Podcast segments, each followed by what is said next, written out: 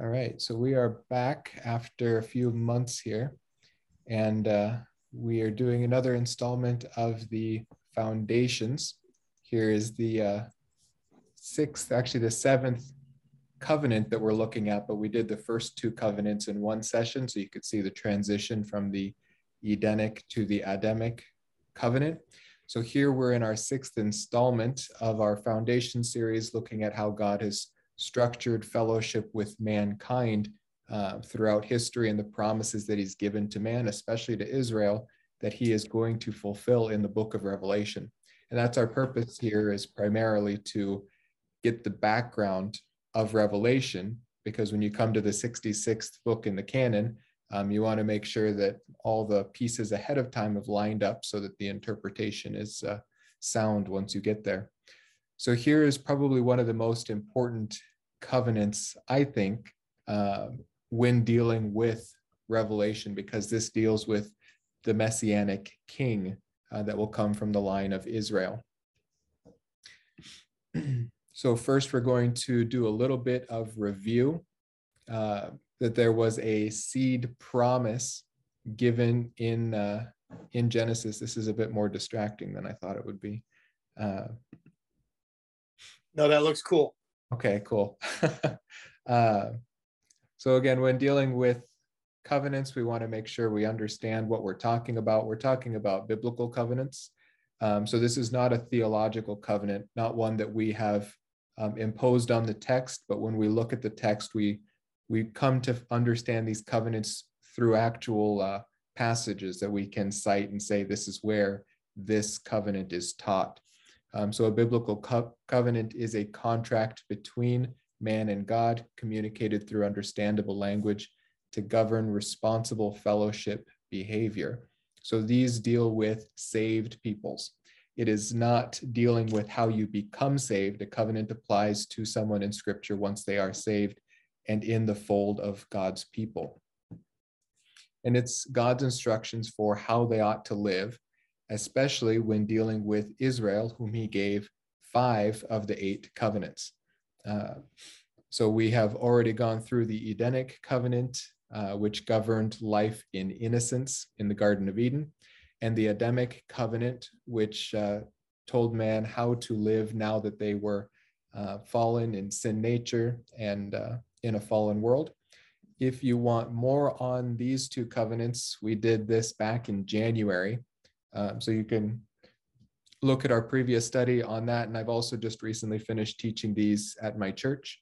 Um, so you can look at, uh, at Tacoma Grace Bible Church on YouTube and find the Edenic covenant and the Adamic covenant. The Noahic covenant uh, dealt with life after the flood, uh, God's changing economies uh, now that man was being restored to the earth after increased wickedness before the flood. And the Abrahamic covenant uh, came out of the Tower of Babel. The reason God needed a peculiar people, a specific nation, was because of the failures of uh, Nimrod, who was not God's man, but he was the man of the world's choosing, uh, who put himself up as the ruler over the world at Babel. Uh, so that was a one world government that failed, and God needed a nation that he could preserve through the world. So that's why he began dealing with Israel as a peculiar people, so he could carve out uh, the people who would carry his word forward, um, who would bring the line of the Messiah forward, and uh, who would eventually uh, be the nation over which God rules the world, or through which God rules the world. So that was the Abrahamic covenant. And that's really the core covenant um, of all of these covenants. Everything deals uh, with the Abrahamic covenant. The Mosaic covenant comes along to regulate those blessings so that a faithless generation does not receive the full benefit of the Abrahamic covenant, which they own. Um, so they couldn't just act any way they wanted and receive this uh, the benefits, though they did not lose ownership of it uh, for disobedience. It would pass on to a later generation that would be faithful. Uh, and then the land covenants, Davidic covenant, and new covenant are all amplifications of different promises given in the Abrahamic covenant, and those are land, seed, and blessing. So we see here how those last five covenants interact together. The Abrahamic covenant, which promised to Israel unconditional land, seed, and blessing, um, are amplified in these three covenants. And then the Mosaic covenant comes along to regulate it um, for each generation. Uh, that's why we get uh, that pattern in Numbers, the book of Numbers, where the first generation fails uh, to live up to this Mosaic covenant by continually grumbling against God and uh, basically doing everything wrong so that God's patience wears thin.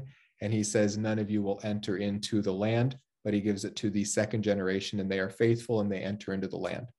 Um, this is how the Mosaic covenant functions to regulate the blessings of the Abrahamic covenant. And it was done away with, it was fulfilled or completed in Christ uh, because Christ has been faithful to the Mosaic covenant. He is, he has the right to become the ruler, the seed promised through the Abrahamic covenant.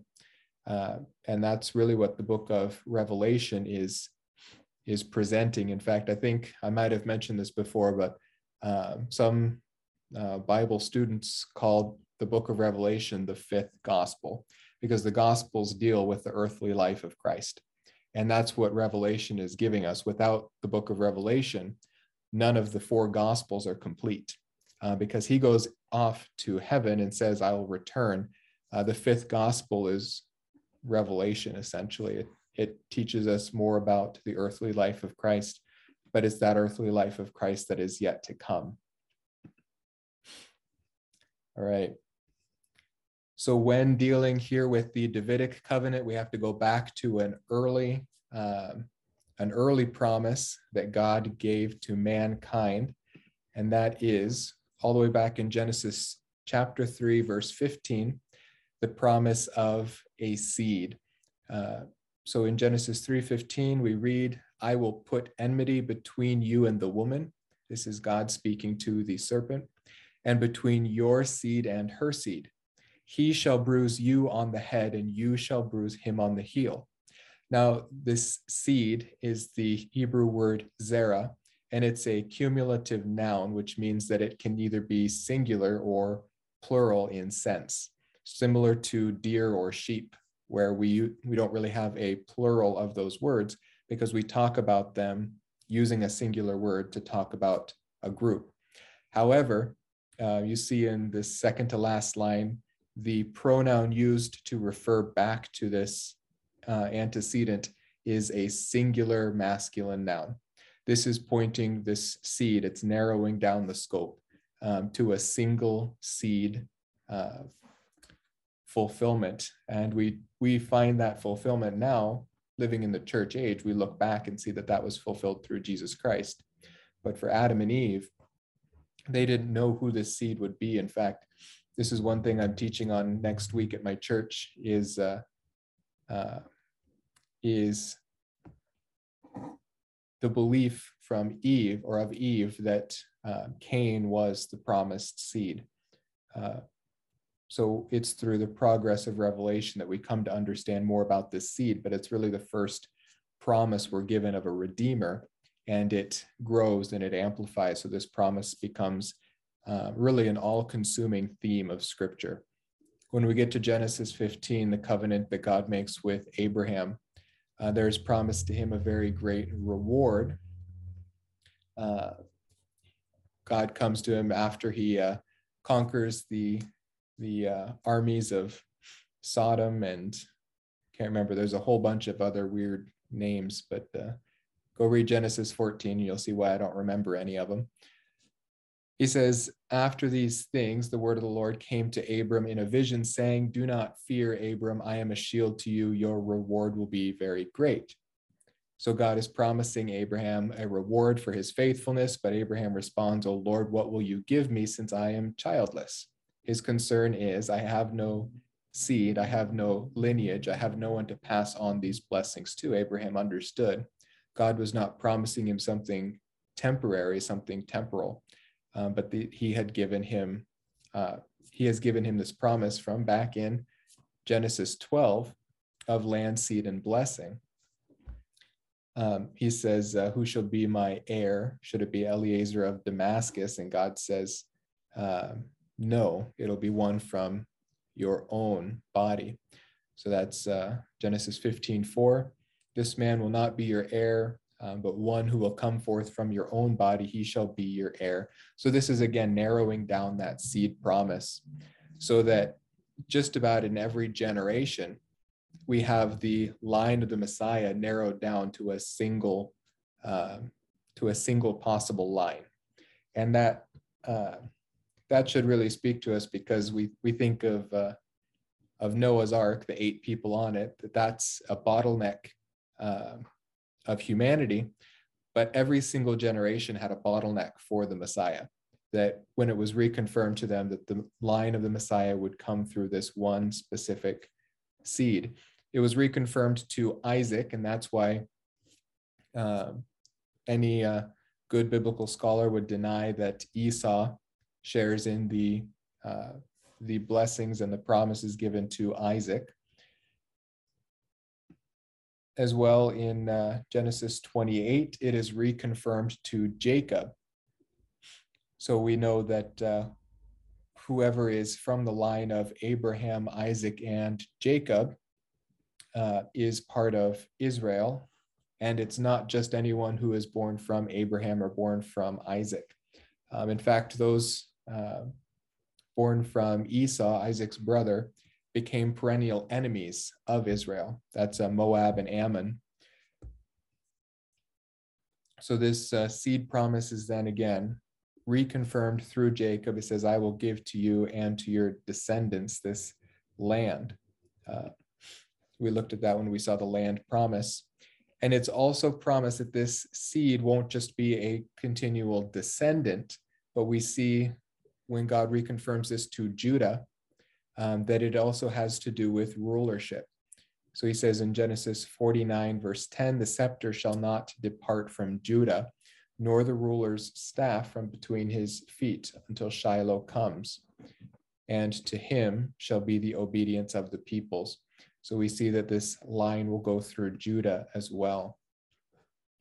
At this point, Israel becomes a nation in their history. When we get into the book of Exodus, under the Mosaic law, uh, we see that Israel has now become a nation, a nation which can have a king, which can have a ruler over it, not just a family, um, but a nation with a law code here in Deuteronomy 17, we see God orchestrating how that uh, how that nation should operate under a king when they do request a king.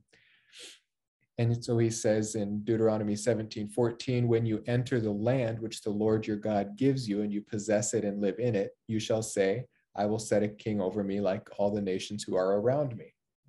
You shall surely set a king over you. So God says, Yes, you will set a king over you but it will be a king whom the Lord your God chooses, and from among your countrymen you shall set as a king over yourselves.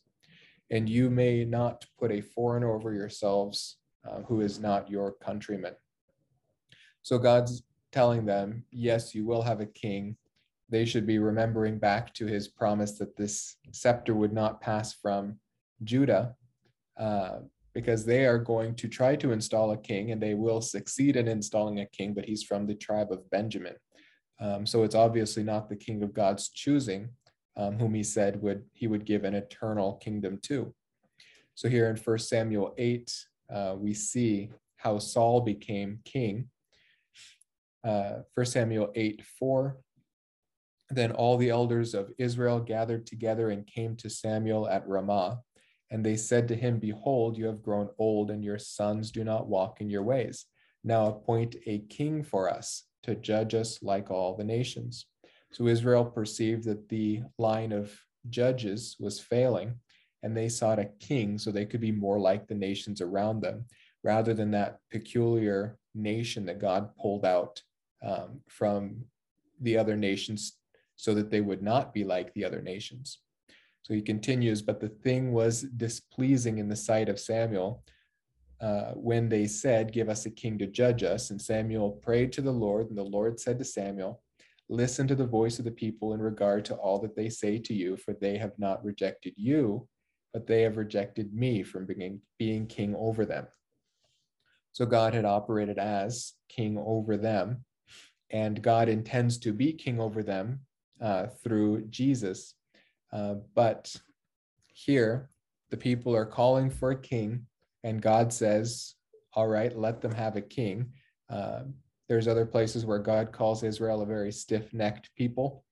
And uh, some have said that the book of Revelation shows us the tribulation period where God breaks the neck of the stiff necked people uh, to turn their face back to Him. Uh, so here, God is recognizing these people are going to do what they want to do. Let them do it because they haven't rejected Samuel, the prophet, uh, the judge. They have rejected God. So Samuel says, or Samuel, uh, Samuel does this. says thus Samuel brought all the tribes of Israel near, and the tribe of Benjamin was taken by Lot. So they gambled and found that Benjamin um, was the randomly selected tribe. Then he brought the tribe of Benjamin near by its families, and the Matrite family was taken, and Saul the son of Kish was taken. But when they looked for him, he could not be found. Now, God does bless Saul because he has blessed Israel, though they chose a king when God had not told them to seek a king, and though they chose a king uh, by lot, God is still going to protect and bless Israel uh, so long as they remain faithful under this king. Um, however, this king did not remain faithful. God's blessing did not remain on him. Uh, and finally, um, Samuel, who was, or uh, rather Saul, who was from the tribe of Benjamin and not from the tribe of Levi, uh, took upon him the duties of the tribe of Levi and sacrificed uh, to the Lord. And that was the sin that finally uh, tipped the scales. He had practiced all sorts of other idolatries, uh, which are uh, which are uh, sins that God could have removed him for, but his long suffering with uh, Saul is evident um, in First Samuel uh, 8 through 15. But finally, when Saul offers that offering, Samuel comes to him and says, Has the Lord as much delight in burnt offering and sacrifices as in obeying the voice of the Lord? Behold, to obey is better than sacrifice, and to heed than the fat of rams. For rebellion is as the sin of divination, and insubordination is as iniquity and idolatry. Because you have rejected the word of the Lord, he has also rejected you from being king. So Saul, um, acting as king over Israel, rejected the Lord, did not obey him in the way that he had um, taught Saul. And so um, Saul was rejected by God. And Samuel said to Saul, I will not return with you, for you have rejected the word of the Lord, and the Lord has rejected you from being king over Israel. And as Samuel turned to go, Saul seized the edges of his robe and it tore. So Samuel said to him, The Lord has torn the kingdom of Israel from you today and has given it to your neighbor who is better than you. Also, the glory of Israel will not lie or change his mind, for he is not a man that he should change his mind. So at this time, when God removed this kingdom from Saul, he gave it to the man of his own choosing. In Deuteronomy 17, where it says, You shall put a man over you, the man of my choosing, um, God was referring to the Messiah.